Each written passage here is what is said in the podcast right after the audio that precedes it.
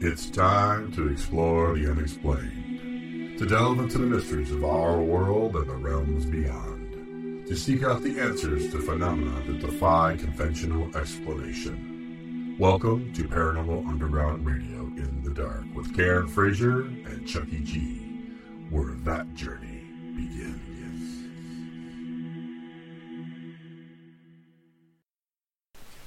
Evening, everyone. This is Paranormal Underground Radio in the dark with your hosts Chucky G and Karen Frazier. Yes, we have been gone. But actually, we weren't gone because we were on the, the air. We were just far, far away somewhere else. No, well, we were gone. We were eating turkey Well, yeah, last but- Thursday. well, yeah, Thanksgiving. I'm talking about before that, though.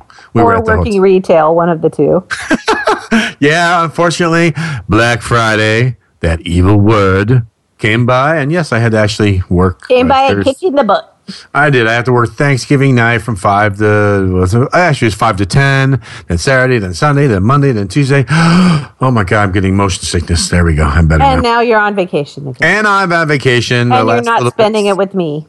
No, I'm very depressed about that. Yeah, but you know, what are you going to do? You know, but um, we have a wonderful guest this evening coming on, uh, Miss Karen Anderson. She's an animal communicator and author. So that's going to be cool, right? I mean, I'm looking. I forward think to that. so. It'll be interesting because it's a little bit out of the norm for the normal people we have on the show. We did have an animal, see, I can't do it, an animal communicator before, but that was way back. So this is going to be good because this is way forward. So there you go. Yeah. Well, I thought the last time we had an animal, it was Heidi Wright, and it was when Rick was on the show. I mean, it was like Oh, several yeah. years ago. Yeah, I had one on, uh, I think, In the Dark Radio. I think I had a lady on there. Yeah, and she talked about it. Oh, yeah, I did. That's correct. That's where I'm thinking about. So, but uh, is it something special going on today, Miss Frazier? Um, What would that be? uh, not that I Eh? know of. Mm, Yeah, liar, pants on fire. Okay, um, so if you guys don't know it, uh, uh, Karen just turned 21, so now she can drink. I can drink legally. That's Now right. Drink legally, and uh, we have some, 21 lovely- with a 21 with a kid in college. and we have some lovely, lovely songs to play for you. So, oh, uh, Tech Girl, can you play those for me, please? That girl. I can, I can. Here we go. Hey, it's awesome.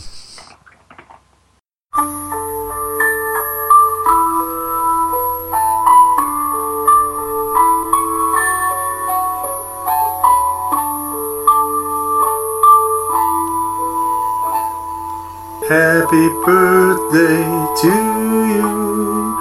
Happy birthday to you.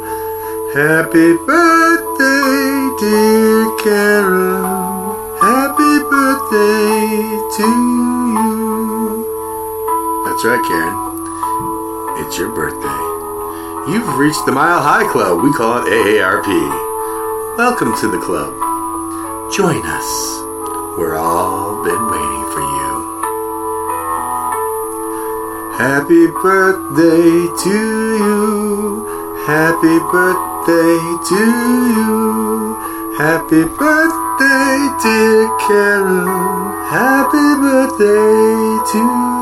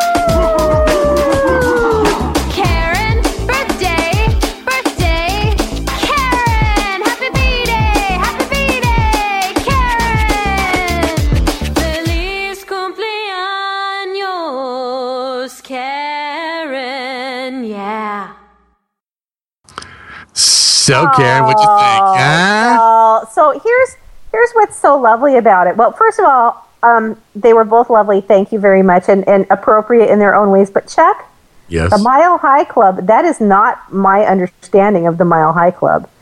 Well, um, it, It is now. because I, I thought I joined that like in my 20s. Oh, that's right. I am in my 20s. Yes. Yeah. Ah, man. Slow on the draw there, aren't you, sister? Oh, God, I tell you what. Yes, anyways. Okay. But thank so you. That was lovely. you're welcome. You're both Any- lovely. Anything for you. Oh, you're lovely too. Yes, Cheryl? Did you want to say something? I saw your your I thought you were going to say something. A happy birthday, Karen. I know, it's, There I you know that go. you, you took out time on your birthday to spend with us Uh-huh. here tonight. So That's right. In my in my sash and tiara, of course. of course, yes, Mm. awesome. So guess what time it is now? Cheryl, roll it. When the world gets weird and things don't make any sense, it's news of the strange and the odd. That is correct. It's time for some crazy, crazy news. Paranews, strange in the eye, whatever you want to call it.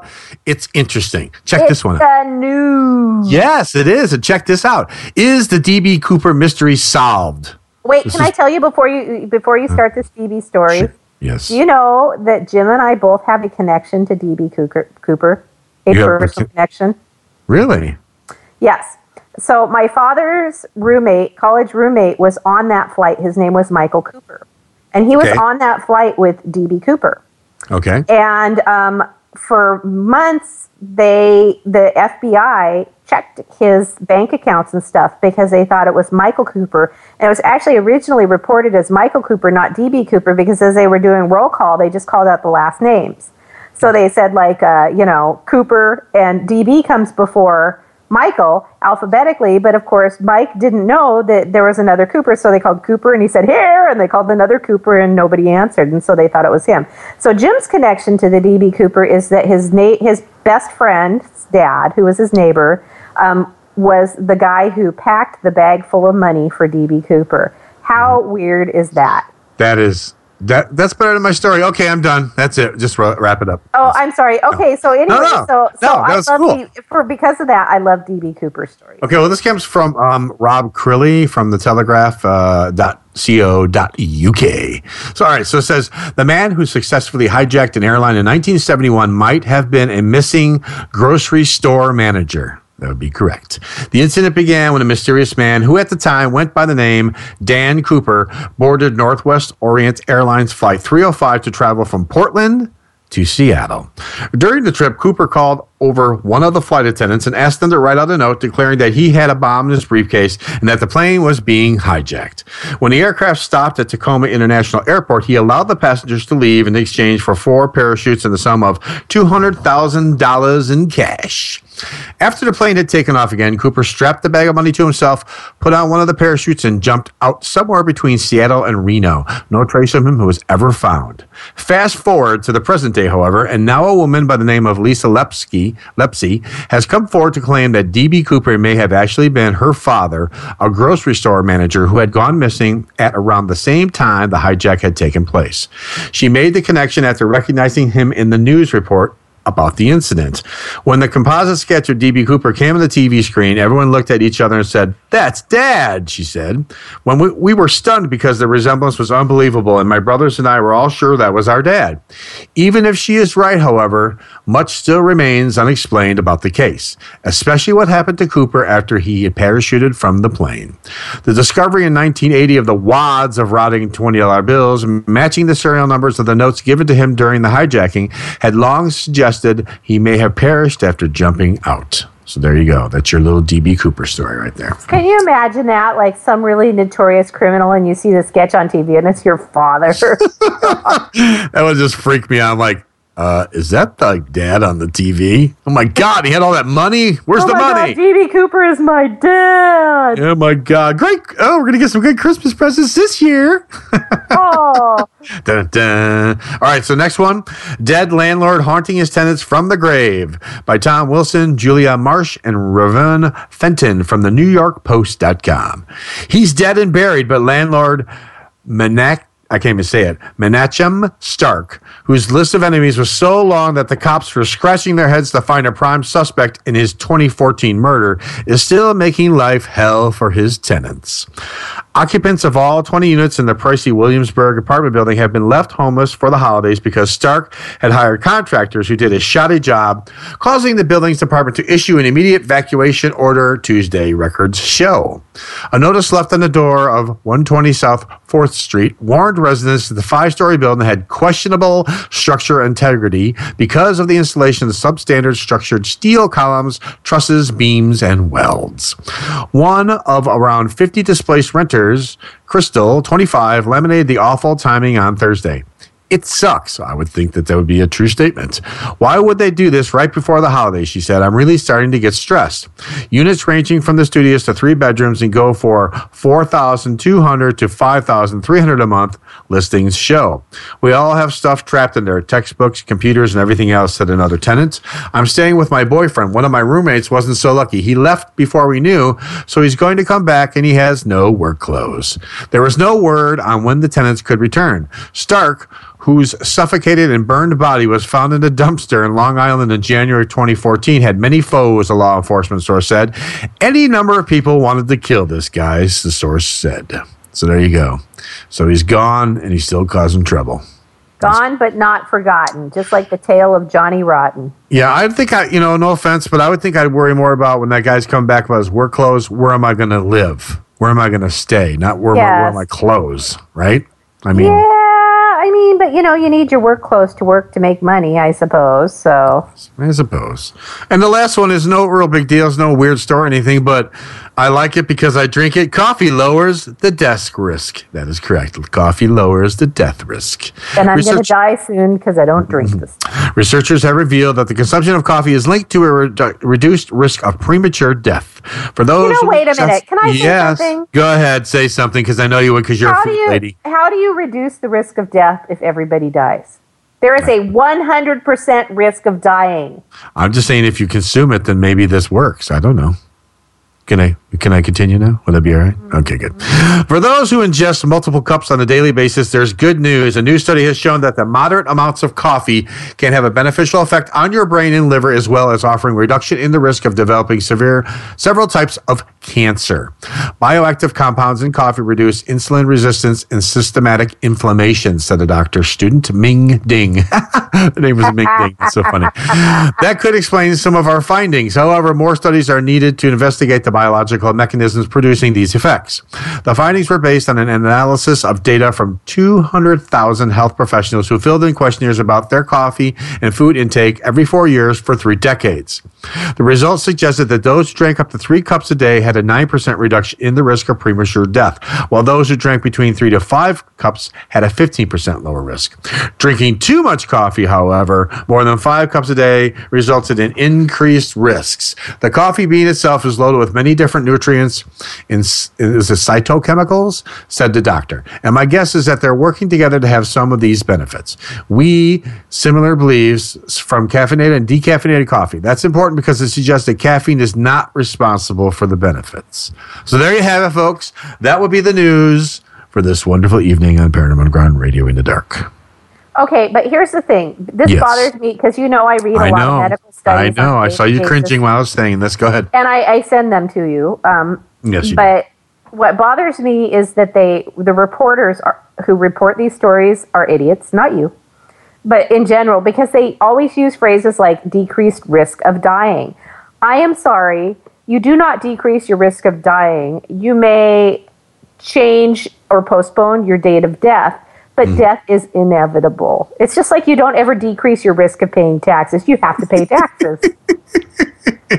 Yes, I do understand where you're coming from, and that would be correct. But I mean, it's good if there's benefits to it to help you, you know, your health. I mean, that's okay. But yeah, I don't, I don't think the dying part's. well, I saw how much coffee you drink, and so I'm sure you are excited about this one.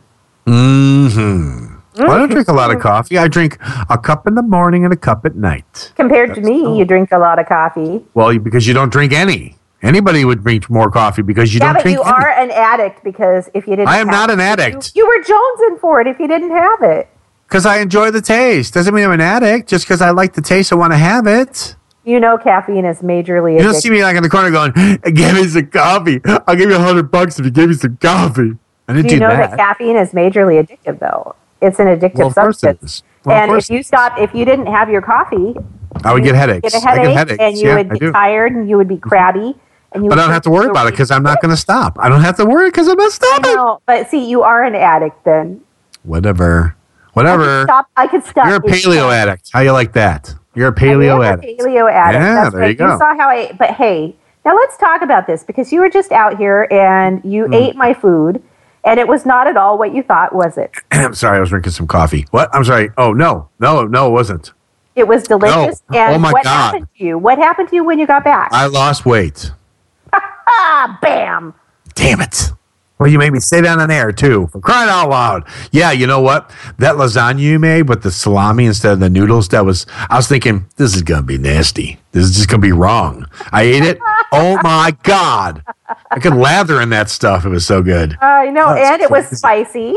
It was, yeah. Well, yeah. And When I had the didn't like spicy stuff, and you liked that. Yeah. I know, and I had the sausage soup. There was just a it was, Cheryl. You've seen it. There was a sausage soup, and I was eating it, but there was a piece that must have had like a lot of it was whatever like on it. the uh, the hot sausage. Bam! It hit my throat. I was like, "Uh, uh, uh," making this face. Karen goes, "Would you like some water?" I'm like, "Yes," because I'm about to die.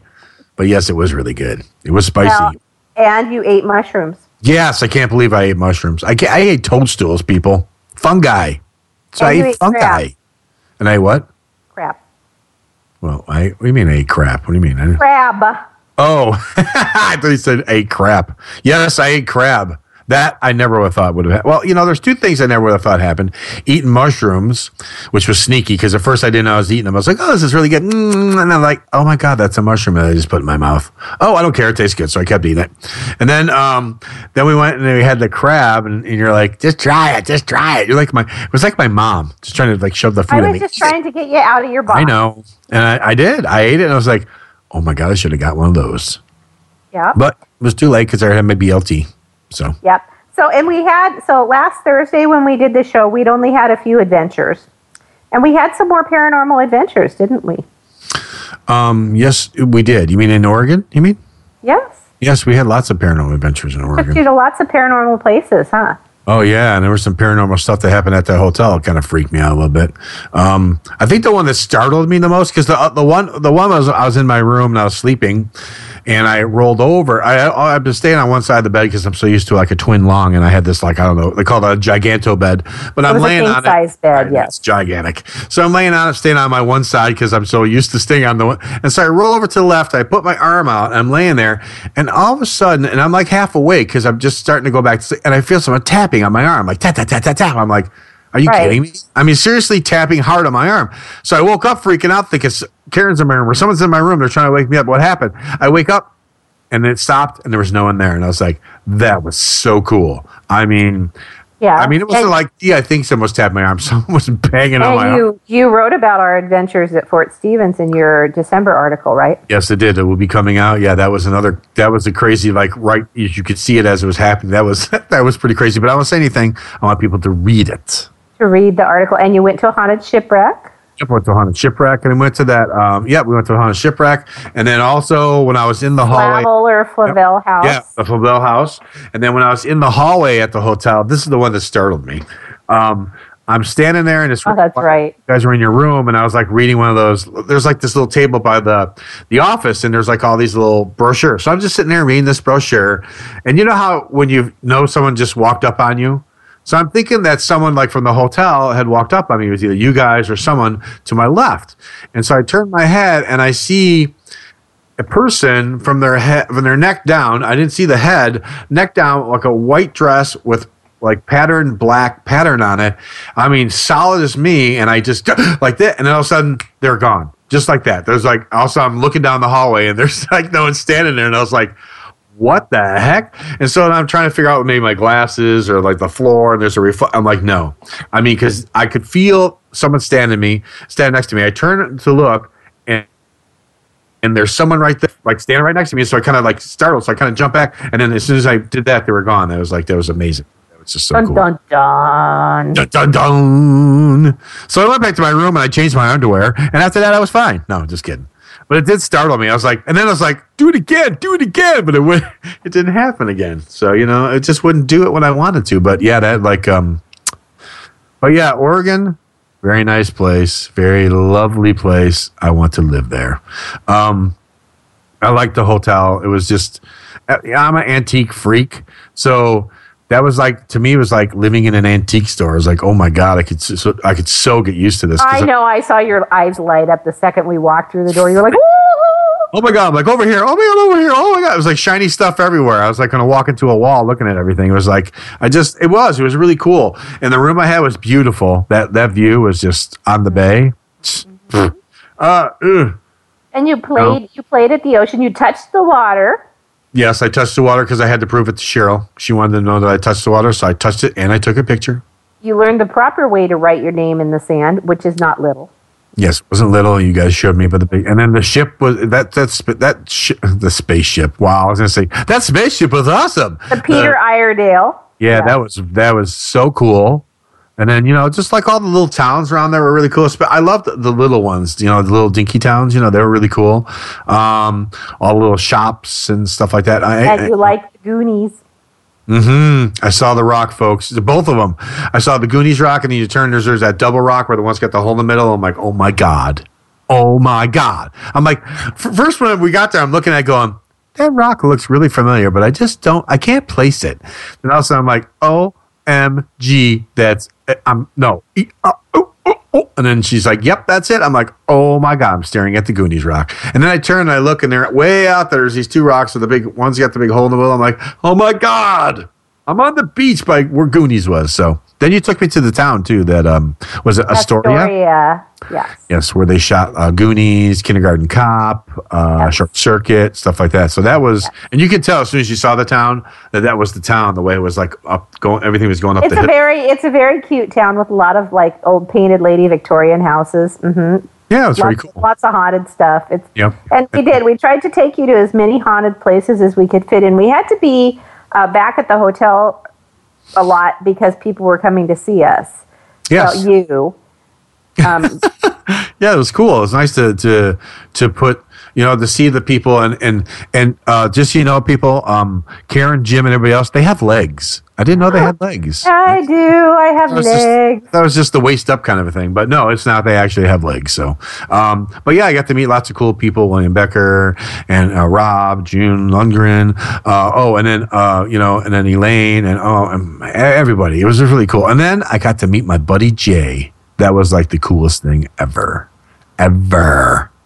There were some people I didn't get to meet, was I was kind of disappointed, but that's okay.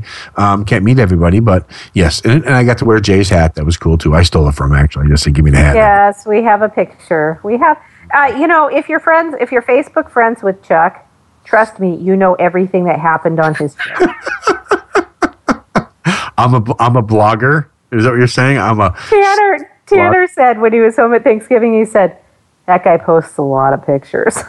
hey man, just trying to share the fun, you know. I know. I I- said he was having a good time. It's Yeah. all good. It's like when you go on vacation. Who who on vacation doesn't take lots of pictures? Okay. Everybody takes lots of pictures. I just like to share them with the world because here at home I don't have a really big world over here, so I just share it with the world out there. There you go. Yep, and you know, and we had a good time, and, and Jim enjoyed spending time with you, and I enjoyed spending time with you, and Monkey. Oh yes, Monkey was my little buddy. That's right. Monkey warmed up to me, didn't didn't she? Yes, Chuck had the privilege of hanging out with Monkey, and you know, very few people have that privilege. So there you go. And she stayed with me when you guys left too. She stayed right in there. It was just- That's because you were eating. I know because I had food.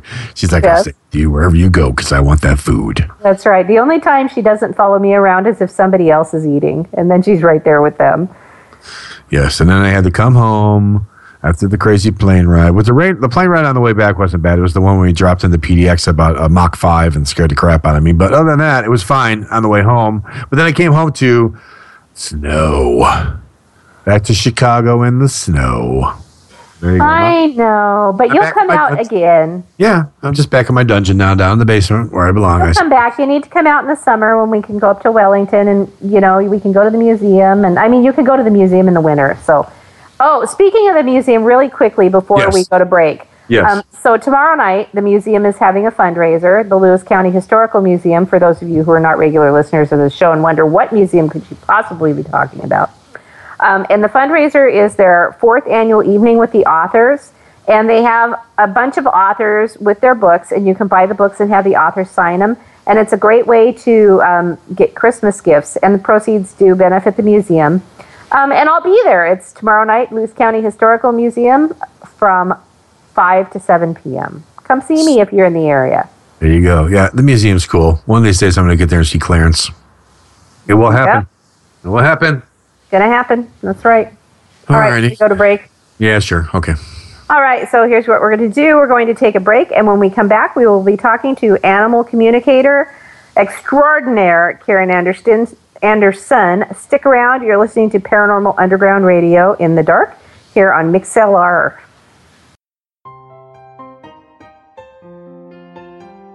Hey everyone, it's Karen Frazier from Paranormal Underground Radio. I'm here to tell you about my latest book, Pioneer Spirits Investigating the Haunted Lewis County Historical Museum. In the book, I got together with Patty Valdez, South Sound Paranormal Research. SSPR has actually interacted with the ghosts at the Lewis County Historical Museum for more than seven years, and the experiences that I've had there as a volunteer and paranormal investigator have been significant. So I'm excited to share the story of the ghosts there with you. I hope you'll pick up a copy of Pioneer Spirits so that you too can know what it's like to encounter one of Washington State's most active haunts. This book is available on Amazon.com or you can visit my website at authorkarenfrazier.com.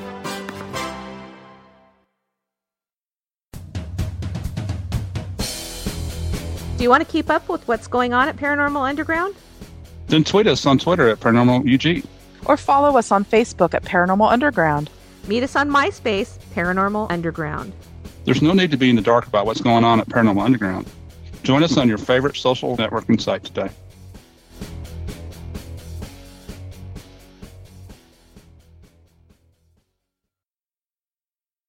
The traditional light bulb, a groundbreaking invention in 1879. It's time we switch to longer lasting Energy Star light bulbs. They're more efficient than the old bulbs, like a text message is more efficient than a carrier pigeon. And they cut down on our energy costs. Because in our own groundbreaking age, we deserve a light bulb that saves us some cash. Saving energy saves you money. Learn more at EnergySavers.gov. Brought to you by the U.S. Department of Energy and the Ad Council. So, you're looking for the best in paranormal radio? Well, you just found it right here on Paranormal Underground Radio in the dark. Join me, Chucky G, and my awesome co-host Karen Frazier for topics ranging from the metaphysical to the unexplained. That's right. Every Thursday night at 6 p.m. Pacific, 9 p.m. Eastern, and other times in the flyover states on MixLR, we will delve into all things paranormal. And along the way, we'll, we hope to entertain you and have a few laughs as well. So join us on Paranormal Underground Radio in the dark, exploring the unexplained.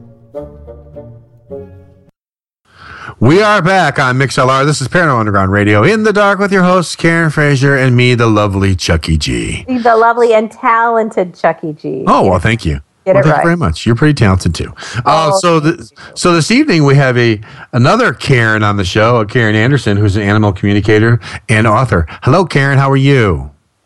Hello there. It's the Karen, Karen, and Chucky show It's- tonight. It's the double K's. Right. I'm at the Double K Ranch, folks. That's right. There we go. Woohoo! Woohoo! Oh, you're going to be fun, aren't you? I can tell this is going to be fun yeah.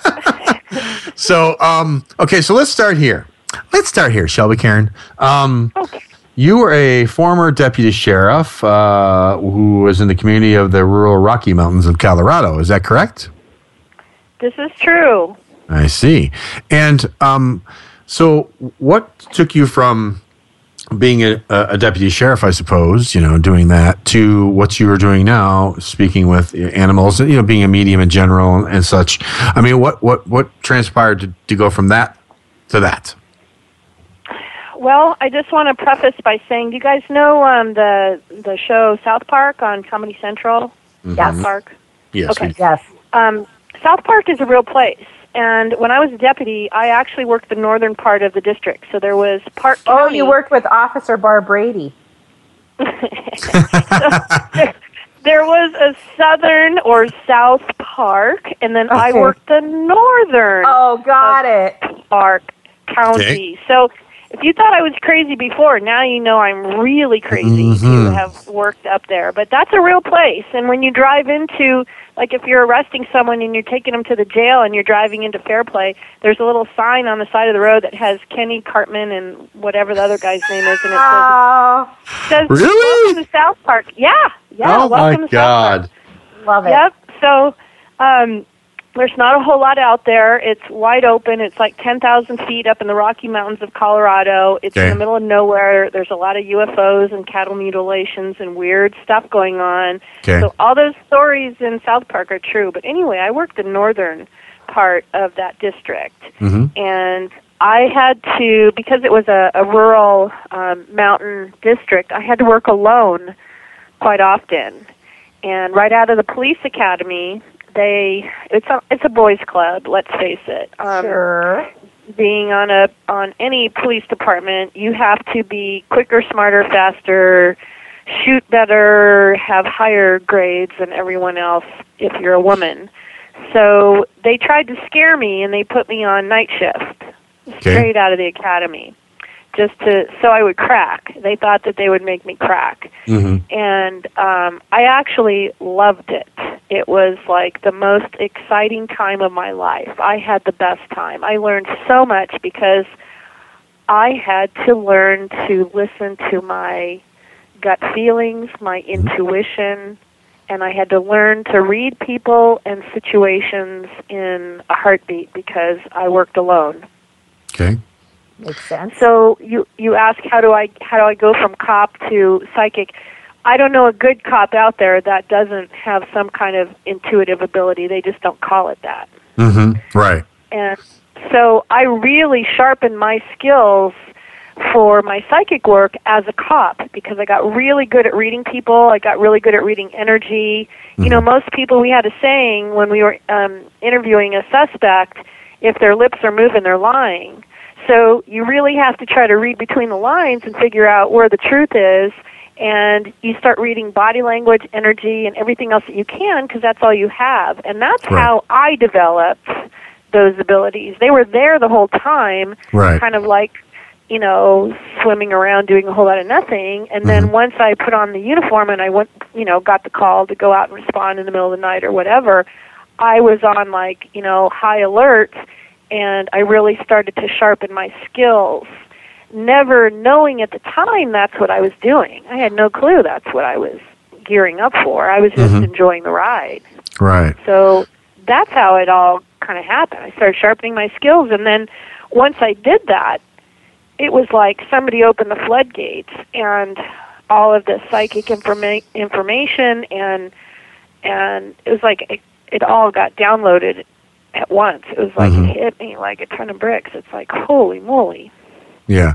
Well, it's it, well, it's interesting how you said that. You know, like uh, all uh, all law enforcement, they gotta they gotta have that gut instinct, you know, or the the, the hunch or the feeling. You know what I mean? But uh, you know, quite a lot of them don't admit to or say, you know, I believe in psychics or mediums or such either. I mean, um, isn't that a would that be a true statement or an in, incorrect statement? Um, you know, it just depends. Um, there's there are like right now I work with several different um, law enforcement agencies across the world Mhm. that on cold cases I help them solve missing persons and um, I especially like the cases where an animal was the only or the last witness to Mhm. a crime. I love Mhm. that. Isn't that fun? Yeah. Um, so you have some law enforcement that are on board and that understand it and welcome it, and then you have others that are like hardcore old school, no way, you know, Right. Yeah. not buying it. Um, but they're dying out. They really are. They're Okay. they're starting to fall uh, on the on the wayside, so to speak. And some information is better than no information, and they don't really care sometimes where it comes from. They just want to close their cases. Right. Right. So So So, so how did you like? Did you did you do like? Did, I mean, did you start off with people before animals? I mean, you know, as far as be, being a medium and such, or how how did that come about? Okay. Um, actually, I, I started noticing while I was on duty. Um, and they always stuck me on perimeter because where are you going to put the? I was the only female on the department, so where are you going to put the female? You're going to put her on perimeter. You're not going to put her in the conga line, which is you know going in the door right in the middle of everything. You're going to stick her on perimeter, you know, where she can't um, get in the way. And that's basically what happened. I got pushed out to perimeter. So I was always on the sidelines. And um, I began to notice that if there were animals on scene, um, even wildlife, like the deer, uh, they would often give me clues and tell me where the bad guy was. For instance, uh, one of the first cases I remember doing where I actually tuned into the wildlife is there was a, a DUI hit and run, and the guy bailed from his truck after he rolled it and smashed into another vehicle. And he took off running through a field, and this is at night up in the mountains, and there's no street lights. It's pitch black, and we had kind of put up a perimeter in the area that we thought that the bad guy was. Well, my sergeant and everybody else um, said, "Okay, well, we're going to go search in this area to the left, and Karen, you stay here, and you watch this area to the right." And so they all left me there by myself, and this Oh, nice. herd of a herd of deer started to come through and they were kind of grazing off in the distance and they were kind of used to people sort of but i'm just standing there you know manning my post and keeping an eye out. And i noticed that the deer kept looking way way way to the right. They just kept looking over there. So i started paying attention to them. They weren't looking at me and they could see me plain as day. They were looking way over to the right where there was nothing going on. So I started to move further to the right, further to the right, further to the right, and sure enough, here comes this head popping up out of the weeds. The bad guy was down, laying down on his belly, and the deer were tipping me off as to where he was. They weren't concerned about me because I was standing right there in plain sight. Right. They saw this guy kind of wiggling through the grass, and they're like, "What the heck is that guy doing over there?" So that's when I first started going, God, you know, they're paying attention. I can get information from them. And it kind of snowballed from there. Then it went to there would be suspects. Um, for instance, I was I got called to a domestic violence case. This guy punched his pregnant girlfriend in the stomach. Wonderful oh, man. guy. Yeah. So, you know, where we just there was like six of us on scene and of course again they stuck me on perimeter and they're all searching in the house and they're going in the basement in the attic and I'm outside on perimeter and this little cat just comes diddy bopping out of the house, you know, with all this activity going on, and goes over to this little storage shed out in the back and was trying so hard, desperately, to get into this little storage shed in the middle of the night. And I thought, well, why in the world would it do that? There's six cops running around. Why is this cat trying to get over into this storage shed?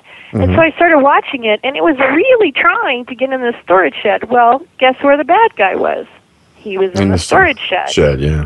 Oh, So I just started paying attention and and realizing that the animals were really giving me clues and giving me signs and that's where it all kind of snowballed. And then from there, Chucky, is where I heard the first message from an animal in my head in and it was that was a whole different story, but shortly mm-hmm. after that that's when that happened.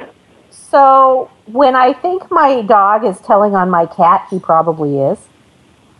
Oh yeah. Oh yeah. Uh, Absolutely. He's a tattletale. Okay. Good Yes. to know. Um, so And- what and I- the- Oh, go ahead. Oh, I, and I've had um, most of the time animals are honest and they're very truthful, but I have had them either pull my leg or try to pull the wool over my eyes. So, for instance, like in a we'll just say a multi-pet household, if somebody's being naughty, maybe someone isn't using the litter box, um, I'll have the two cats pointing at each other, going, "He did it." Yeah, I actually had that experience with two cats where one one the, as soon as the second cat came into the household, it started pooping on the Yep. pillows and and totally pointing me towards the other cat. You could just tell that's what she was trying to do. So Oh yeah. Oh, yeah. that's funny. But here's what I want to know. Okay, so I don't tend to think that animals probably think in the same way that we do. Uh, and I could be wrong, So when you have communication with them, is it symbolic? Is it literal? How do they how do they communicate? I it, like when you're doing it psychically. Well, they're very much um, about their favorite topic is themselves, and their second favorite topic is themselves, and their third favorite topic is themselves. So they really like to talk about themselves. Um, they are very, very tuned into the moment and what's happening right now. They really don't focus on the past. That's a human trait, and they hardly ever reference the future. Again, that's a human trait. So what I've learned is that animals are very present, right here, right now, what's going on at this moment in time. So they don't think of, oh gosh, I have an upcoming event, I better get ready for it. You know, they don't have that mindset. They don't I really rational that. yeah, they don't really rationalize like a human, you know, like, well, if I knock this off the counter, then this will happen. They just do it. And they do it because it brings them that moment of, haha, look what I did. They don't really sit here and think about, oh, well, what's going to happen if I do this? They just know that at that moment it's fun for them to do that. So they do it. Mm-hmm. Um, I do have some animals that can be very conniving and, um, you know, some that lay in wait for you, you know, that sort of thing. And most of the time, animals are just very present. They talk about the here and now, what's happening at this moment, um, and that to them is the most important thing. They don't really get caught up on any of the other stuff that humans tend to, except I will say that our stress affects them almost as bad, if not worse, than it affects us. So, So if if you're stressing out about something, chances are your animals are absorbing all of that stress. Wow, And it'll so- come out it'll it'll come out in like a behavioral problem or some kind of manifest as a health issue or some other kind of weird problem. So when I would uh, be sick and my little dog Peanut would be right there with me, we used to call him Nurse Peanut because he was so right there with me. That was him absorbing my stress from being sick. Absolutely, absolutely, and and some of it that's why they're with us. They're they're with us to help us through um, sicknesses and um, and other issues like that, and that's part of their journey because they have a journey and a purpose here, just like we as human spiritual energies have um, a purpose for being here. So do animals, and a lot of them are here for us so that we can learn about love and we can learn about loss. You know, none of us want to talk about loss and having to say goodbye, and and none of us want to deal with it when it's time to say goodbye. But that's really a big part of why they're with us, so we can learn about that. So taking on medical issues or taking on your hurt or your pain, I can't even tell you how many times when I've been sick and I crawl into bed, I have like 10 animals on me. They're like uh-huh. on me because they want to absorb all of that bad out of you. They that's what they want to do. And that's not a bad thing. That's not like hurting them or harming them, but it's just good for you to keep in mind that they are a mini me of us. They're a little barometer of how we are doing physically, emotionally, spiritually, and psychologically. They're a barometer. So when when we're balanced and healthy and well and spiritually grounded, so too are they. When we're a mess and when we're all over the place, so too are they. So what about if you have one that's or like okay, so I have four dogs and a cat. Three dogs and a cat are really balanced and spiritually grounded and just wonderful and one well one of them's dumb, but I mean so she's we don't know what goes on in her head, but she's just happy and, and silly. Um, but the fourth dog is the most neurotic, upset, stressed out animal and since the day we got him. So so if they're a reflection of us, does that mean that they're all different aspects and he's just my stress aspect? Well, there's there's always there always has to be some kind of a balance or some kind of learning involved. So maybe this is something that you have to learn. Is this a dog that you're talking about? It is, yeah. Okay. And that's that's common in a multi-dog household or any multi-pet household. You're going to have some that are, you know, middle of the road and doing just fine, and then you're going to have others that are a challenge and that pose, you know, some kind of an obstacle of sorts. And and that's normal. That's part of why they're with us. It's all part of the learning process. And so what you have to do is you have to take a giant deep breath and you have to sit back and look at it and go, "Okay, what is the lesson here? If they are a true reflection of me, what is it that I need to do to change or modify my behavior so that this dog or cat or whoever it is can have a more balanced, healthy life? They are still a reflection of you. It doesn't mean you're neurotic. It doesn't mean you have some neurosis or something like that. It just means that there's an area that you need to look at within yourself or within the family or under, underneath the roof of your home as to what's going on there. Of you need to look at that and go, okay, I need to change and modify something because I have one that's out of balance. It's it's not a bad thing, and it certainly isn't. You know, believe me, I live in a multi-pet household, so I know. Um, but it really is something where you have to just take a giant step back, and that's this is what I do every day with my sessions. It's it's hard to do it when you're standing right in the middle of it. It's hard to see your own Yeah. stuff. Yeah. So I I come in and I'll have a client tell me exactly what you're telling me. Well, we have this going on, and they've been doing this for so long and whatever. And then I get in there and I see wherever the imbalance is, and then I can come in as mediator and go, okay, Karen, you need to do this, and this is what we have to change, and this is what we have to tweak, and this is what you have to work towards. And a lot of it is is mental. I cannot mm-hmm. tell you what how many of my clients I tell them, um, well, how do you see that animal? Well, I see them as neurotic and they're just bouncing all over the place. Okay, well, change the way you see them. Cha- think of how you want them to be, not how you don't want them to be. And just that one simple change can have a huge effect, huge, profound effect. Just in the way you look at them and how you perceive them, because think about it. If all all you're thinking of, oh, well, that's my problem child, and they're always doing something wrong, and they're always getting in trouble, and they're always neurotic, you're feeding that to that true. animal. That That's- energy. that's- yeah, that's true. Yeah. I mostly that's what I getting. I worry that it's bad for him and that he's miserably unhappy because he's so afraid of everything. Well, I will tell you that um, generally speaking, most animals aren't miserable. They're pretty content with where they are. Now, can we get them into a healthier state of mind? Yes. And that's again what I this is what I do every day. This is part of my job and and how I get everyone to be in a healthier way. It's just too hard to see it sometimes when it's your own stuff. And and that's why I think I can really help my clients out because I can be a third person looking at the situation and going, okay, well, you just need to tweak this. And sometimes tweaking is, you know, um, 10 degrees, sometimes it's 30 degrees, sometimes it's 180. It just depends on the situation.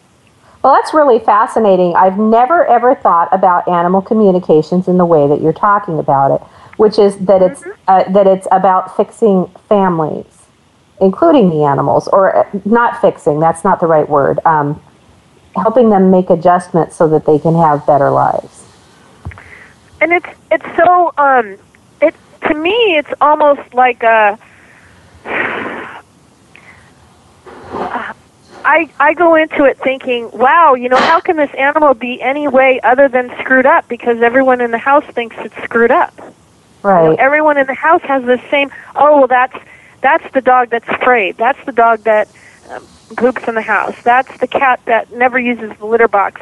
Well, how can it be anything different if that's the only way you think about that animal? It's like if you have two different children, human children, and one is a uh, super overachiever and the other one struggles.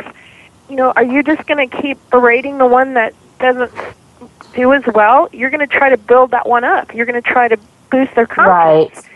You're going to do everything that you can to give that human child every opportunity to be the best they can be, not as good as their sibling, but to be the best that they can be. And this is where humans miss out in the animal world is they're so quick to label them as screwed up or they have a problem or they're the weird one or the one that just tears things up or whatever. And they're never willing to give that animal the benefit of the doubt and go you know what? You can be better. I'm going to raise the bar. I'm going to take you from a 2 to a 10 and i'm going to raise the bar and i'm going to start talking about you in terms of how good you are and how well behaved and how bold and courageous and confident you are and i'm going to start boosting you up to bring you up to a 10 That makes perfect sense. I know, right? Yeah. I know. I'm giving a, giving away all of my secrets here, but that really matters profoundly. Now, what I also do is I go in and I tell the animal what's going on. I, d- I explain things to them. I let them know about changes that they're going to be experiencing. Um, I reassure them that their human isn't going to ever leave them or whatever the situation is. A lot of animals, especially if they are some sort of a rescue, you know, if they've been abandoned or mistreated or abused or from a shelter or whatever, they carry that stigma with them because the human has it always in their mind that this is a rescued animal, so there's somehow something wrong with them or they had a, a bad past. And they never let that animal live to their full potential because they've labeled them as there's something wrong with them or they had a horrible past and they just keep they just keep this animal in the past. And it's like let it go. Let forget it. They're in a great home with a great mom and a great dad and a great situation they have food and water and shelter and toys and treats and everything they could want drop the labels and Yeah. let them live to the fullest potential of being in the moment being in right now Wow, that makes a lot of sense. I'm kind of a psychologist of non-degree, non-educated in that, but that's kind of what I do. I have to sit here and and really explain sometimes to the humans. The humans are harder to work with than the animals. The animals Oh, are of course They're- the animals are like woohoo, you know, I'll I'm game for that. But the humans, I have to really get them to stop doing certain behaviors, and it's like ah, you guys, you know, So, Karen, stop we need- treating this Yeah, we need to take our top top of the hour break. Um, okay. I, I don't want to because we're on a good roll, but we need to. So um, we're going to take a break, and when we come back, we'll keep talking about this because it's really, honestly, really fascinating, and you're you're talking about it in a way that I haven't considered it before. So I appreciate that. So stick around, everybody. You're listening to Paranormal Underground Radio in the Dark here on MixLR. We'll be back in a few minutes. while cutting molding with a 12 inch dual compound miter saw, while holding a newborn baby in your arms, when face to face with a congregation of alligators, with the ball in your hands and the entire freaking season on the line.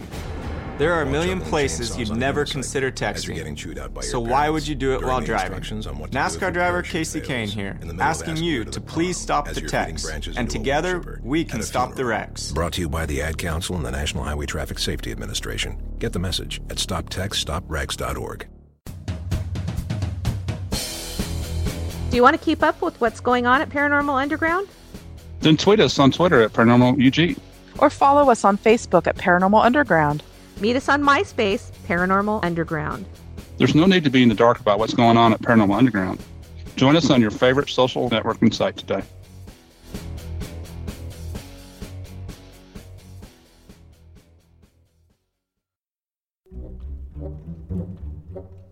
So, you're looking for the best in paranormal radio? Well, you just found it. Right here on Paranormal Underground Radio in the Dark.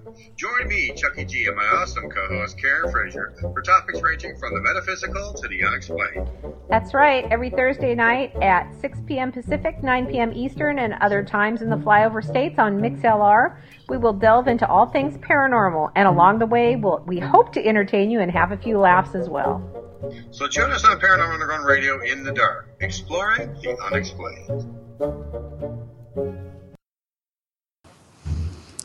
We are back on MixLR. This is Paranormal Underground Radio in the dark with Karen Frazier, me, Chucky G, and our wonderful guest, Miss Karen Anderson, animal communicator and author. We've been having a very interesting talk so far, and now I have a question.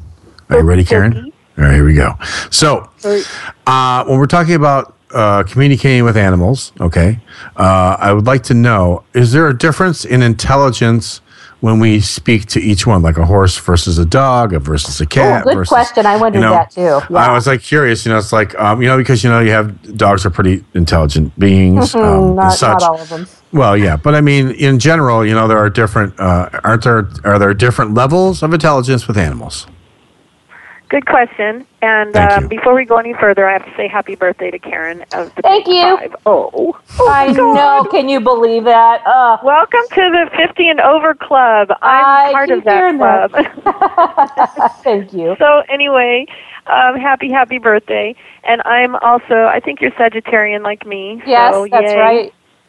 Yeah, my birthday was on Sunday, so we're very I close. to know. our I know. Happy And birthday Ron's- to you too. Yeah, Ron's was on Monday, and so anyway, okay. Um, uh, the, that is such an interesting question because you hear about things like, oh, dolphins and whales are so intelligent, and you Mhm. know, blah blah blah. You know, apes, primates, uh, gorillas, so intelligent. Um, pigs, so intelligent. Okay, here's what I've learned, and truly, this is based on actual experience. This is um, what I have found to be true. Okay. You take any random sampling, and we'll just say um, a control group of a hundred different types of animals, from cats and dogs to chickens and horses and whales and dolphins and lions and tigers and whatever else you want to throw in there. In that random sampling of a hundred animals, you're going to have a certain percentage that are extremely intelligent. You're going to have some that are not, and you're going to have the majority that falls somewhere in the middle, regardless of what they are. Same as if you took a random uh, sampling of a hundred different people. You're going to Okay. have some that are extremely intelligent, some aren't, and the majority are going to fall in the middle. And it doesn't matter where they come from, doesn't matter how they were raised, doesn't matter, you know, what color their skin is or their eyes are, it doesn't matter.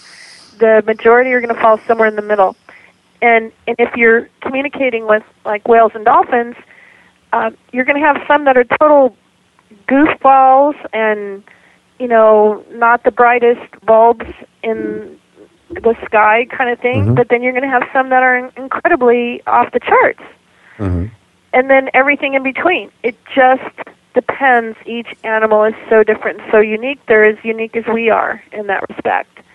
And it depends too on what you consider intelligent because if if that would be me trying to decide what is intelligence, is intelligence knowing human stuff or is intelligence being really tuned into animal stuff or mm-hmm. is intelligence just being really present and aware. I mean, it kind of depends on what your definition of intelligence is, too.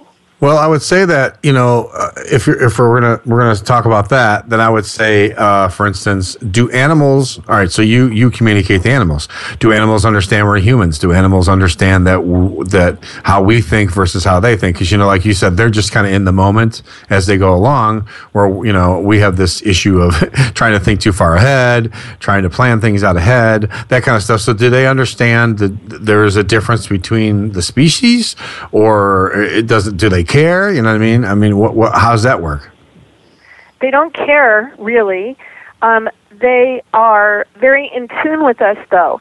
So when they perceive the world, when they, and I'll just take dogs and cats, for instance, because that's the most common pet Right. that people are around. I hate to call them a pet, but uh, the most common Animal companion. companion. There you go. There we go. Yep. Um, they are pretty much in tune with what's going on around them, and they're human. And I'll give you a for instance. I just had a session um, where this was a deceased dog. Now remember, this is a deceased dog. Okay, Okay, no yes. longer here. Body is gone. It's now just energetic form Okay. this dog all of a sudden kept showing me herbs, like green herbs all around me. And I was kind of stumped. I didn't understand it. So I'm I have the their human on the phone with me and I'm saying, is there a reason why I would suddenly be surrounded by herbs like oregano and parsley and all of these herbs. And I, I said, I don't know. Does someone like to grow them? Does someone like to cook with them? I don't know what this is.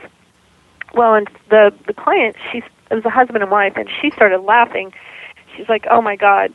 Um, she said that over the Thanksgiving holiday, she was in charge of making the stuffing, and she inadvertently put way too much sage into Oh, the yeah, stuffing, and it a little was- pungent. ended up ended up being horrible, and nobody could eat it 'cause it was like eating alfalfa. You know, it was just so strong, mm-hmm. and so it was she was the butt end of every joke. So the deceased dog, now a week after Thanksgiving, is bringing up an event that happened to its human over Thanksgiving. The animal is being tuned in to what's going on with their human. They don't necessarily need to know the importance of Thanksgiving or the importance of the person or the importance of anything. They're just tuned into their human, their loved one. They're hmm. just tuned in paying attention. Even though they're not physically here, they're still experiencing the same thing that their human is, is experiencing. So it's a different kind of perception. They're just very present and aware is I guess the best way for me to describe that. Did that make sense? I don't know if Yeah. that makes sense. Yeah, yeah. it did. Are animals creative? Can they be creative? yes, they can be very creative. Um, they can be very conniving and very, um, um, I'll say, too smart for their own britches. Um, yes, they can. Are you going to come they can- across like a cat poet or something? Like a what? A cat poet or something? yeah, yeah. You know, um, I have seen all kinds of stuff. I have heard all kinds of things. I have had a horse tell me that its human's business was in the red, losing money. A horse. So, and it was interesting the way the horse showed it to me because the horse didn't say my human's business is failing. The horse showed me upside down numbers. And I kept saying, why am I seeing Oh. numbers that are upside down? And the, the human was like, well, that's probably because my business is not doing really well right now. So, h- how does the horse know this? They absorb our thoughts. Thoughts are things, they're real. So, if you have a thought going through your mind, an animal can absorb it. They don't necessarily understand the full concept of, oh, the business is failing. This mm-hmm. means that they could lose their job, their income. They don't think like that. They just will share something to me that reflects that moment upside down numbers or the the herbs all around that there was too much sage in the stuffing so it's hmm. It's a different way of perceiving the world but you see how it's very much in the moment. It's all about Yeah. what's happening presently. Right. and you know it's not about what happened 2 years ago. It's Mm-hmm. really not about that. That's if you're a human and you're living in the past shame on you. Get into the present. And if you're worried about what's happening in the future knock it off all you can all you can do is be in the moment and if you're not present and in the moment then you're not really living Okay. Yeah. Uh, that- well, yeah. Then that you were yelling at me because I'm always looking, trying to figure out what's going to happen ahead of me. Um, yeah, I, we have this conversation a lot, Chuck and I. I mean, I I'm, I'm out of the past finally, and I'm trying to I'm trying to live in the now with things that are going on in my life. But I, I worry a lot about what's ahead, you know. So I know that I'm going to be okay. So, but I'm trying to learn not to do that. But it's a very hard Chuck, lesson. you're always okay. That's the thing. That's what most people don't realize. Is you're always okay. Right. And you have to start projecting out there of exactly that that you're going to be fine and picture what you want and what does that look like and manifest Yeah. manifest manifest Yeah. and yes. um you know that it's it all comes back to energy and the law of attraction. And Right. and it, it really does get really basic. You know the animals are just um they're like our gifts. We we have them for a while. And we have to learn as much as we can while we have them. Even the ones that give us a headache the ones that drive us crazy the ones that make us you know pull our hair out. And they're with us for a reason. If you can just sit back and go okay what is the lesson here? What am i supposed to learn? I must need this is something i need to learn in my life or about myself and i'm not Right. willing to look at that because the problem is ongoing. So if you have an Mm-hmm. ongoing problem, it really is something that you're not willing to look at in your own self.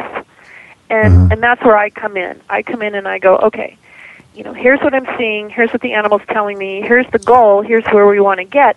This is these are the baby steps that we have to take to get there, or this is Right. what we need to do to set you up to get the best result that we can get. And Right. and that's kind of the work that I do.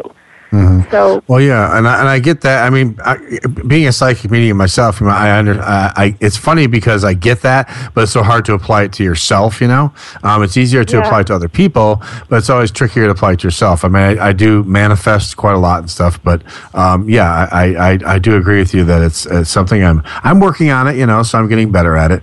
Um, uh, but Chuck, you manifest Yes. it all. You don't manifest quite a lot. You manifest everything. Your life is a Yes. reflection of your ability to manifest, whether Yes. you do it consciously or unconsciously. Right. Yeah. And that's but the, the trick with that too is that you know when you let life like run in front of you like a movie, and you start to pay attention to it in that respect instead of just thinking what you want, um, it, it it can it can throw you off course. You know what I mean? That's all I'm saying. You know, as far Well, as that's only human, yes. Yeah. Um, now, there's a question from Bob uh, in a chat. He said he wanted to know uh, Do animals have chakras? That's an interesting question. Yes, of course they do. They they very much do, and they get out of balance just like we do. Um, and usually, an animal chakra will be from the solar plexus chakra. Um, a lot of fear-based or a lot of insecurities. But um, and great question, Bob. But it goes back again to the human. I can almost always trace it back to the human. Some kind of insecurity or fear issue that the human isn't willing to deal with. I can almost always trace it back. So um, yes, and they they are um, they're very much more in tune with their bodies and the earth and the seasons and all of that stuff. A lot of behavioral issues will pop up when the seasons change, or you know when we go into uh, January. Um, a lot of cats start misbehaving and they're marking their territories and just not going in the litter box and all this craziness. Well, January is is a time where cats start breeding and that's why we have springtime kittens. And so it's like even if they've been spayed and neutered, there are still hormones in their bodies, and they're still reacting to the seasons and the environment and those subtle changes. So I get inundated with calls in January for cat problems. Um, and also when the when the time changes, when the days get shorter, um, that's another big indicator of behavioral problems. Uh, Like so, like now.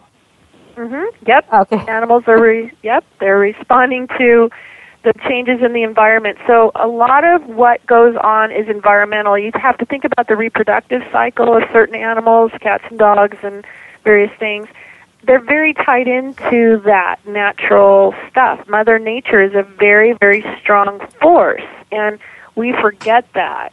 We think, well, they're domesticated. They really shouldn't have any more instincts. Well, sorry, but they do and you have to really look at the individual, especially if mm-hmm. it's a dog. You have to look at the breed. You have to look at what the DNA is telling it to do, and then you have to make sure that you're doing whatever you can to provide that dog with the best situation and circumstance and environment so that they can be the best they can be. You know, don't mm-hmm. go get a herding dog if you're not going to be able to mimic the herding for that dog. You know, Right. you're not fair. So that's where I see a lot of behavioral problems too, is that the human is in denial about the animal that it has or it wants to humanize the animal. Well, can't it just like stop barking constantly at stuff and it's like, well, no. If it doesn't have anything else to do or focus on, you Right, would bark constantly at things too if you were going crazy and didn't have another outlet for that. You have to provide an outlet. So, um, and the animals are really, um, they're so easy to deal with. They're they're not always cats. Let me rephrase that. Most, all of you cat people out there are like, oh yeah, I know what you're talking about.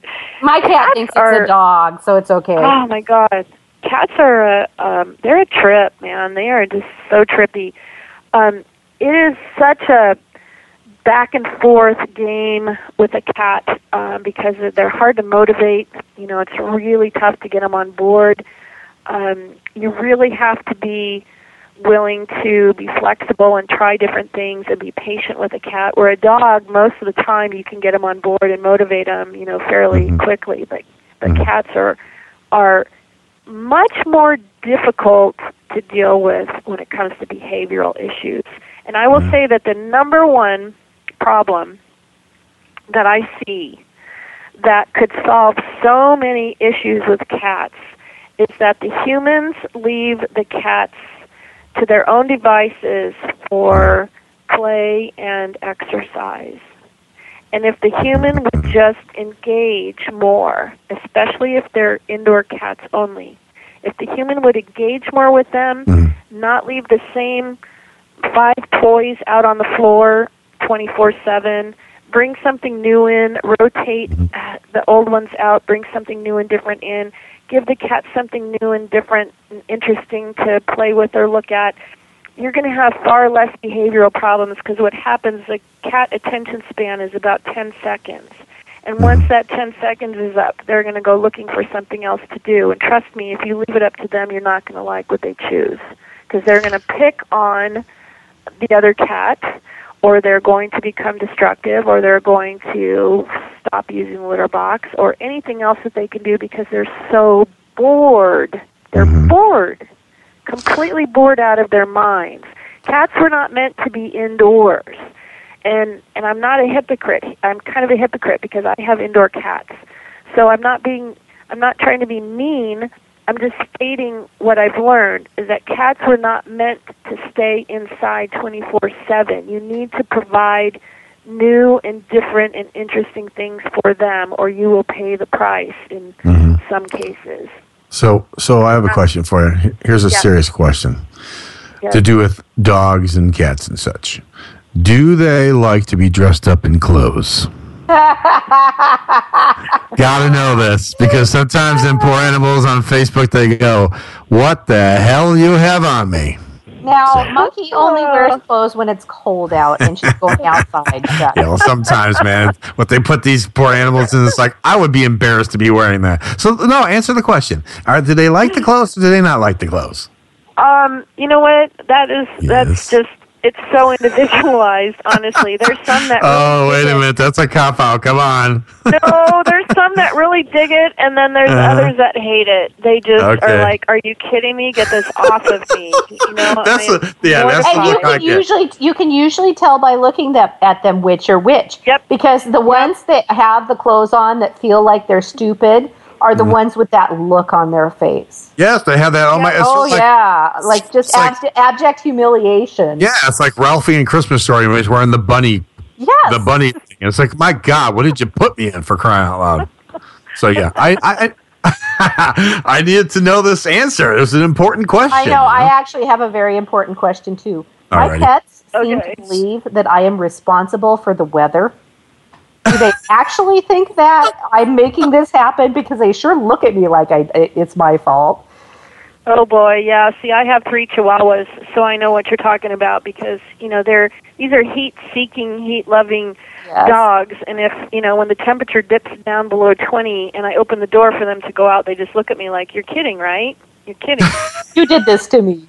Yeah. yeah, I'm not going out there. You know, they don't they don't want to get their little footies wet or cold, or they don't want Yes. splashing on them. And oh my gosh, yes. So, um, but you know, again, they are um, they're very manipulative, and that's that's quite a it's, it's it sounds mean.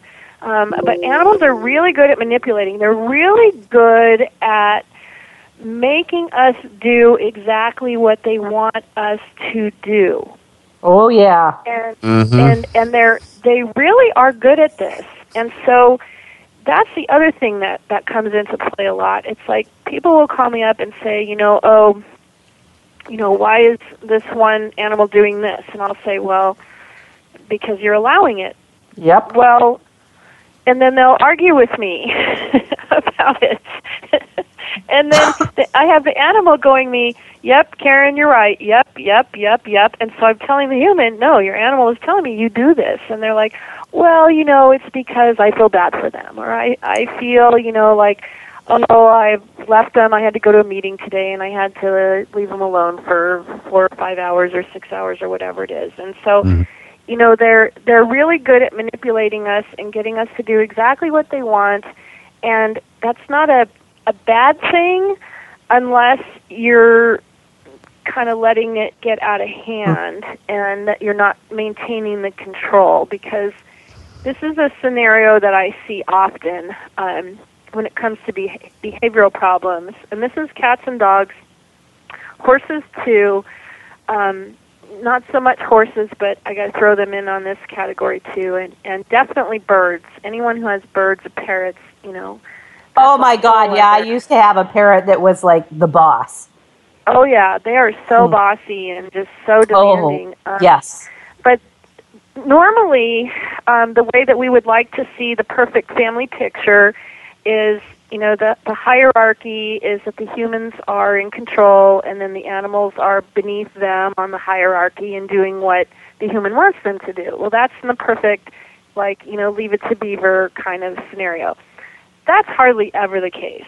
Hardly ever normally when I connect with an animal and I can feel their energy and see their energy and I hear the messages that they're telling me, it's like the animals are behind the wheel of our car and they are flying down the freeway at like 150 miles an hour and they're turning left and turning right and going wherever they want and we're in the back seat yelling stop stop and slow down and turn left and turn right and they are not even listening to us because they're doing exactly what they want full speed ahead and this is a train wreck. This is a disaster waiting to happen but this is in the majority of the situations because we allow it. We give them that control so I have to work with my clients to get them to take that control back and take the keys away from the animals and say, no, you're not old enough to drive. You don't even have a license to drive. Get out of the driver's seat. And I have to teach my clients to get back into the driver's seat. See, that's why I don't have animals right now because they're just Well, so as a, as, so so I I will admit I am not in control. Never been in control. They always have. Um, oh yeah, And yes, and Chuck has witnessed this firsthand. especially monkey. Yes, especially yes, monkey. Little monkey. Monkey especially. She is she, She is the knows. boss of Mhm. everyone. She is the queen. Yes. Um, but so I, I can I can tell you exactly what you hear from your clients and how they rationalize. Well, but it'll hurt their feelings and they'll be so upset with me and they'll be so forlorn and not understand. And the animal's been this way for ten years. What am I supposed to do That's now? right. How- Yeah. So then, what do you tell those people? Exactly, and that's what happens. And then I I tell them, well, you know, then what you're experiencing is going to keep happening, and you'll have to keep dealing with it because you're allowing it. And as as long as you allow it, they're going to take full advantage and they're going to do what they're doing. Right. So, you know, it's it's a it's a human thing as as much as I'm you know, even still to this day, and when I got into this line of work in the first place, it was because of my love of animals. I had no idea that I would need a degree in psychology for the humans. I know. That's Yeah, like, that's holy so cow! true. Well, I that, thought the was other thing is we humanize our animals. I mean, we per, we we you know turn we attribute human thoughts, feelings, and behaviors to our animals when they are not humans. They are we do. We eh, do very much. animals. Yeah. Yep. And you dress them up. And And you see, and they we do we dress them up and we you know we treat them like family and you know it it's fine if you're if that's what you want to do i i spoil mine um and i have a couple of ones that challenge me and you know my guys get really jealous when i've been working all day and i've been talking to all these other animals they get really jealous and cranky with me so i have to make sure that i'm spending the right amount of time with them and giving them, you know, one-on-one time. And I think that's where a lot of us fall short is we're not giving them enough one-on-one time. We want them to entertain themselves or um, to find something to do, especially cats. People think cats should just like go and sleep all day or something, and they really need more Go than do that. cat some of them, things. yeah, some of them do. But um, I have to just switch over here real quick and talk about um, one of my favorite topics, which is animals in the afterlife, because this is just such, um, you know, I know f at least for me anyway, it's so hard when we have to say goodbye to Mhm. our animal loved ones. And um, I want to share something with everyone that's listening because um, it's kind of become a little bit of a mantra for me. But um, I've spoken to literally tens of thousands of animals over the last 15 years. And in that time, I've had maybe a handful, maybe a handful of animals, like less than a dozen, tell me that their human took them too soon. Okay. The overwhelming majority tell me, oh my gosh, why did they let me go on and on and on? I was ready to go. Yeah. So, in other That's a words, so so we're talking about euthanizing animals, and I mean that's a that's a tough choice to make. When do you? How do you know? I, because okay, you know because you can communicate. So how do we understand and better communicate so that we can know when it's an appropriate time to go and set our own emotions aside for the good of the animal? Well, that's the problem, setting your own emotion aside because we don't do that. We put our emotions first and go, uh uh-uh, I'm not ready to say goodbye. I don't want to make this decision. I don't want to make that phone call. I don't want to make that trip to the vet. I don't want to, I don't want to, I don't want to. Can't they just go on their own? And see, we're already extending their natural life because of the health care that we have for them and and veterinary care. We're we medicate, we give them insulin, we give them we do x-rays, we do surgery. We're already extending these animals' natural lives. If we weren't in the picture, they would have perished, you know, most of them a lot sooner than if we were in the picture. So you have to think of it that way that we're already extending the life. And that's fine. I do it too. But there comes a point in time where the animals are unable to do their daily whatever they do eat, drink, and go potty. If they can't eat, drink, and go potty without your assistance, then you really need to have a sit down meeting with yourself and say, it's time. The animals don't want to be in a body that's failing them any more than you and I do. Mm-hmm. And because they are so in the moment that all they know is that right now, when they can't even get up, when they can't go potty, when they can't keep food down, that this is the way it's going to be because they're in the moment. This is how it is. They don't rationalize it any other way. This is forever. It's this is not fun for them. This is not, oh, I might get better in a week or two, or I might have a few good days in a month from now, or I might, you know, bounce back in a little while. They don't see it that way. They are very much in the moment. And I'll always tell my clients, you know, it's a private and personal decision. I will never tell you when it's time to say goodbye to your animal, but what I will tell you is when they are ready to go, and the animals will be very clear and say, you know, either no, I'm fine, I'm doing great, I can't see, I can't hear, but I'm happy and it's all good, or they'll tell me, Karen, I'm ready to go. Anytime, I'm ready to go. They are so accepting of the death process and dying. They don't stress about it. That's a human thing. Mm-hmm. Animals have a very strong built in instinct to survive, and that's Mother Nature, but they don't stress over dying. That's humans. Right. Now with So, go ahead. no, that's sorry. Go ahead and finish.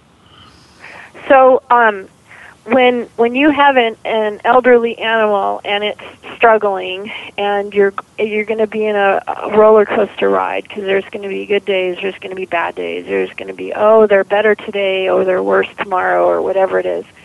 Um, you have to really get it in your mind first and foremost what is in the best interest of this particular animal are they able to eat and drink and go potty by themselves if they can't do those things then you really need to start making a serious decision to help them with their transition and i call it a transition because you know we really don't die we just transition into a different form so um, that's what I tell my clients. And there's also sometimes they'll they'll give you a look where they're just not themselves, or they've just kind of checked out. They're just not there anymore. They're not who they used to be. Or if they start doing something weird, like they'll go sit in a corner and stare at a wall, and they've never done that before in some weird place, they're trying to tell you, I don't want to be here anymore. It's this is not fun for me. Or when they distance themselves from you that's really a common thing too because you know in in nature um, an animal will will go off by itself it'll distance itself from the herd or the flock or the pack or whoever because that's what it that's normal that's what mother nature tells it to do because it doesn't want to bring predators into the rest of the healthy group, so it goes off by itself and it either succumbs to its illness, its injury, or it's taken by the predators or elements or whatever. And that's that's natural. That's what happens if we're not in the picture. But we're in the picture and we're pumping them with medication and we're extending their life and we're trying to get them to hold on longer and longer and longer. And it really does come down to the basic needs and that's what i remind my clients are those basic needs. Eating drinking going potty. If they can't do those things um, then you're really getting close to the time. And of course every animal is unique and every situation is unique but that's when you really have to start looking at it hard and i'm I'm horrible. I i'm the biggest crybaby of all when it comes time to do that. And I don't like to do it any more than anybody else does. But I've learned over the years to step out of the way and not have myself and my feelings first. It's not about me at that point. It's about them. we had a dog that was um, went outside and we live up kind of in a wooded area and um, for some reason uh, well we think the dog was eaten by a cougar or captured by a cougar and we tortured I, I don't know if we did i tortured myself because all i could think was the absolute fear and terror that this poor dog felt in the last moment so do they feel those things as it when that stuff happens Oh, you know, this is such a great question. Thank you for bringing that up. Um, I'm going to share a for instance for you. Um, a lot of the times I'll have a, um, a client call me and they want to know what happened to their animal. That the animal is clearly passed on and what happened. What you know, was it hit by a car? Was it taken by a predator? The animals rarely want to talk about what happened. The humans always want to talk about what happened. So in the life of the animal, it's like not important. Doesn't matter how they died or who ate it or who hit it or what ran over it. It doesn't matter to that animal. In fact, some of them don't even hold that in their memory or it happened so fast that they don't even know. They honestly didn't know what got them. Um, the human always wants to know the gory details. The animal's like, eh, let's talk about something else. You know, that's not really what's important to me. Excuse me. So that is a great question, and I'll tell you that if you've talked to any human who has had a catastrophic accident, let's say they've been in a major car accident and they even were in a coma, they'll have memory leading right up to that event, but they have no conscious memory of the accident.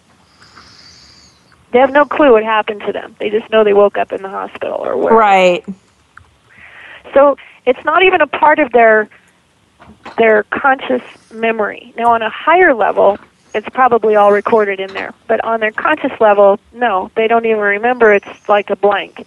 And animals experience something very similar. Where if something takes them or overtakes them or if they're if they go suddenly, they don't even have a conscious memory of what it was. They just know that they're gone. And our imaginations are always far wor- worse than what has actually transpired. that's good Because to they know don't Even, they will even tell me that even if we see, and I'm sorry to get real graphic here, but if we see like the body jerking around and them like you know struggling and oh my Mhm. god, and you know no one wants to see an animal struggle. The animals have told me that they've already checked out. That that's just the body reacting, Okay. physical nerves and stuff. They're already they're already gone. They're already Okay. out. That's good to know because, like I say, I tortured myself and it's about Right. that. Yeah. Right, and I have too. I I carried around Yeah. for 35 years. I carried around guilt about a similar thing that happened to me, and and so those kinds of things we create in our minds a much worse scenario than what they actually experience, and very few animals ever want to talk about how they died, what happened to them, how much it hurt, how much they suffered. That's a human.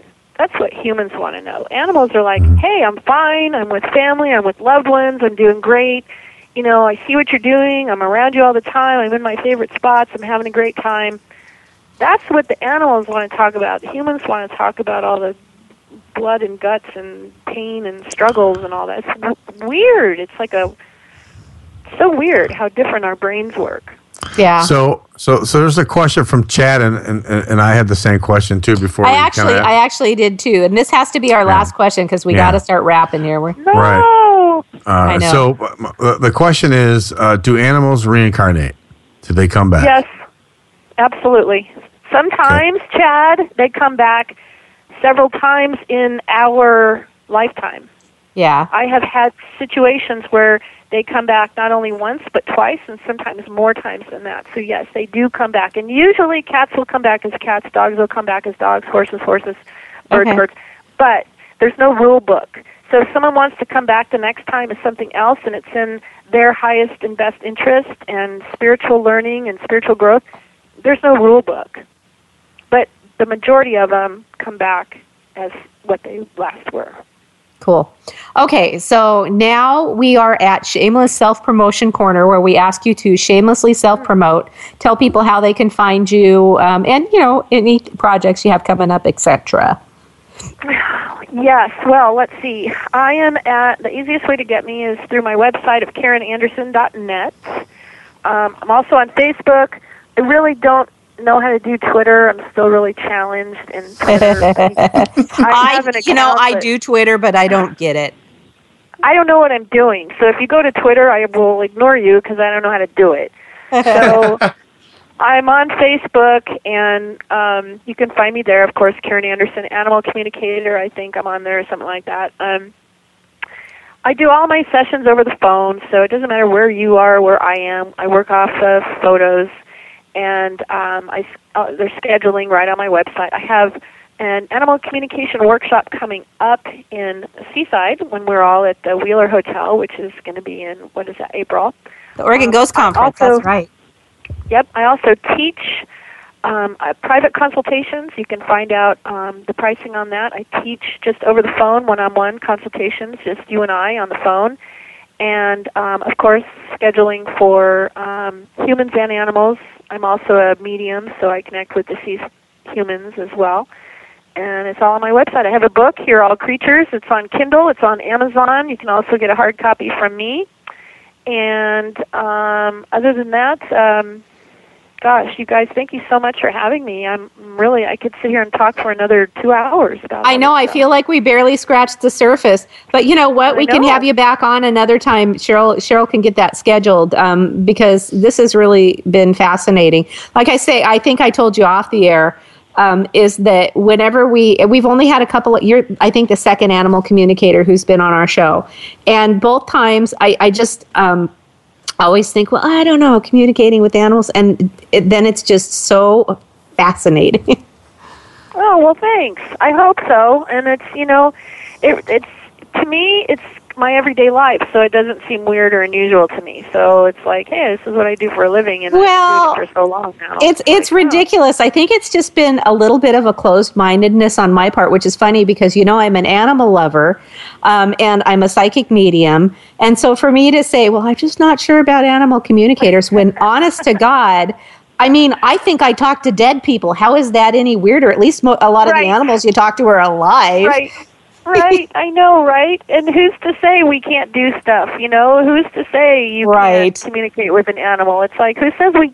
Who's why not? Why can't Right. we? Heck, No, you- most of them are most of them are smarter than than all of us. That's right. No, you've made a lot of sense, and you've made me think about some things very differently. And so, for that, I I, I appreciate it. Thank you. Cool. Well, thanks so much, you guys, for having me on. Truly appreciate it. And Yeah, have a great night. Come back. Uh huh. Thanks, you guys. Thanks, See ya. thanks, Karen. Good night. Bye. There you go, Chuck. Animal communications. There you go. Pretty I just- fascinating stuff, huh?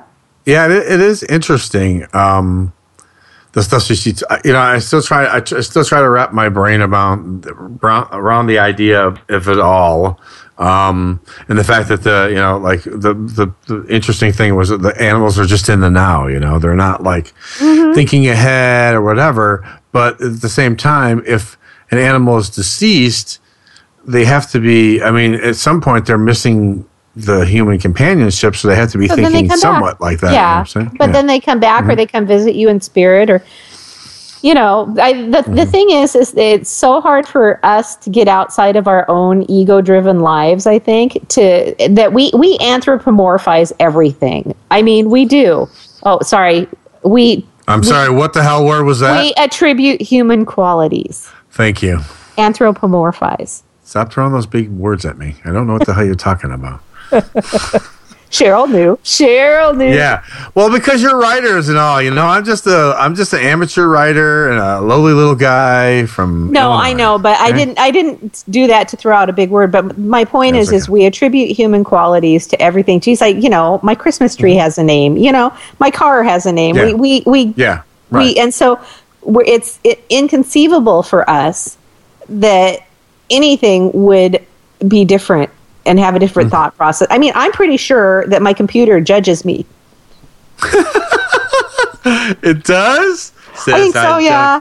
Don't touch judges my like keys. Don't like my especially my my search and well no it probably judges like my my my Your googles searches? yeah my googles and stuff Why, why are you what is wrong with this messed What is up wrong with chick that? man Don't touch my keys anymore doing that. I don't want you doing that. I know Well, Ooh, my, my, my important question was I needed to know if the animals liked being dressed up because I'm telling you, there's a lot i of pissed feel off that i feel out that there. was directed at me No, Did I knew you were gonna.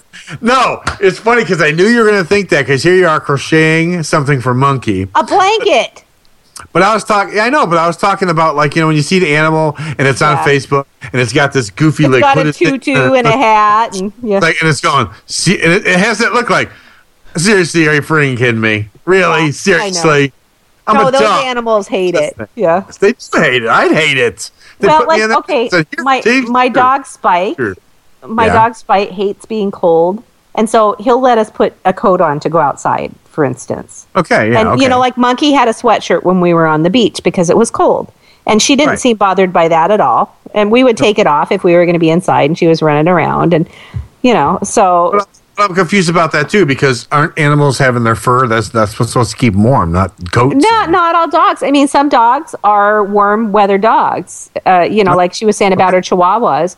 And Yeah. with Spike, Spike, part of it is that he's 11 years old, and he just, you know, he his bones hurt when it gets cold. So we we we dress him warm so he can go outside. I speak from lack lack of knowledge. You know, just trying to understand how. Now, I would never dress my cat. hmm Or put like your dog in a parka, like you know Eskimo parka with a little hood and everything. And, No, I mean, look, when it was cold on the beach, Monkey was fine in her little Oh, hoodie. Yeah, she was shaking though a couple times. well, and then we wrapped her in blankets or put her under yeah, our coats. cold, Mhm. man. I don't Yeah. blame her either because I was freezing my butt off too. I Mhm. wish someone would wrap me in a blanket, but so there you go. She has fur, but was she warm? No. no, she wasn't. Okay, I got it. No problem. Cool. I'm glad that you that Chad asked the reincarnation question because that was one that I wanted to ask as well. I was waiting for her to get done talking so I could go. I just want to know, did they come back? You know, just like you know, we know people do. So it's like you know, and and then she answered the other question for me before I even got out of my mouth was, do they still come back as dogs? Can they come back as people? Yeah. Do they? Yeah. I got to ask that they come back as people, but she said they can come back uh, differently if they if it's the knowledge they need to know or whatever. So you know, I, yeah, that was interesting. And I feel so much better about my dog Peanut getting eaten by a cougar because that happened like probably five or six years ago now, and I still have tortured myself about that and how his last moments must have been of pain and terror and, and all of that.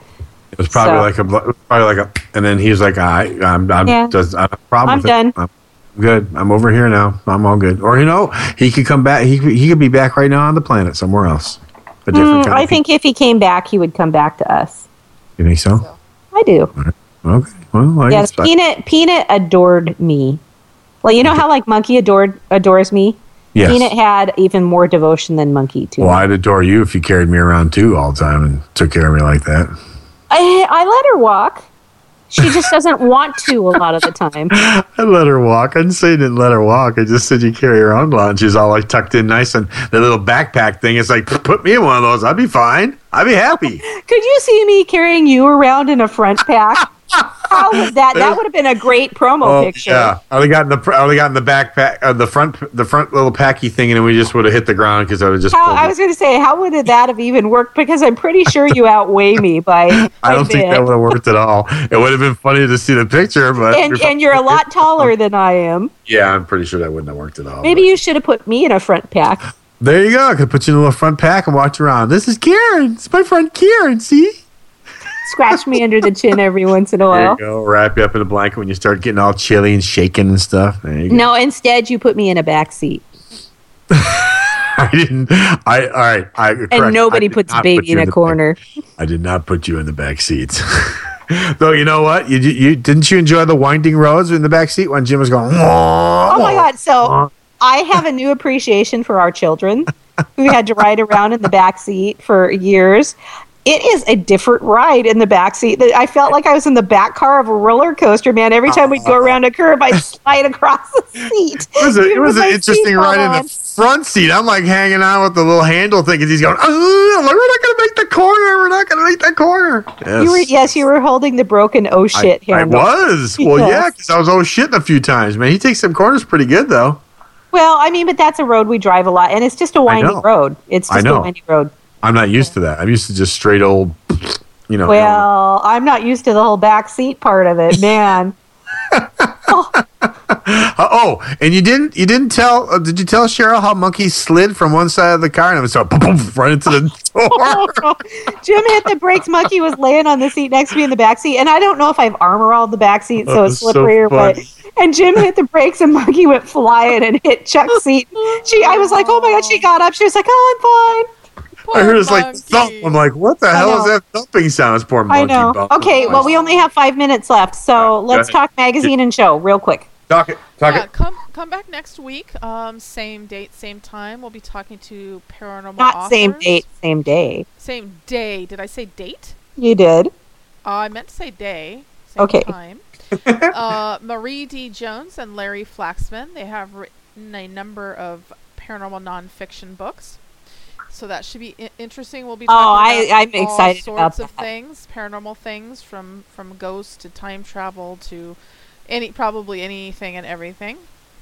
And then uh, the week after, that's the 17th, we'll be bringing back on our good friend Robin Marie, psychic medium. Oh, cool. We haven't talked to Robin Marie in quite a while. Yeah, I think I looked it up, and it was it's been at least two years.